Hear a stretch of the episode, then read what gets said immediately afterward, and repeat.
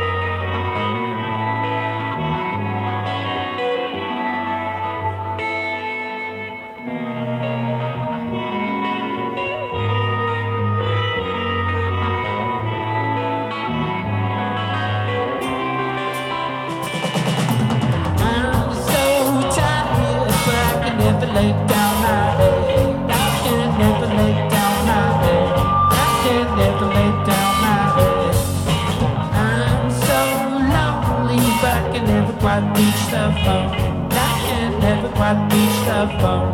I can never quite reach the phone. I'm so lonely, but I can never quite reach the phone. I'm so lonely, I gotta eat my popcorn all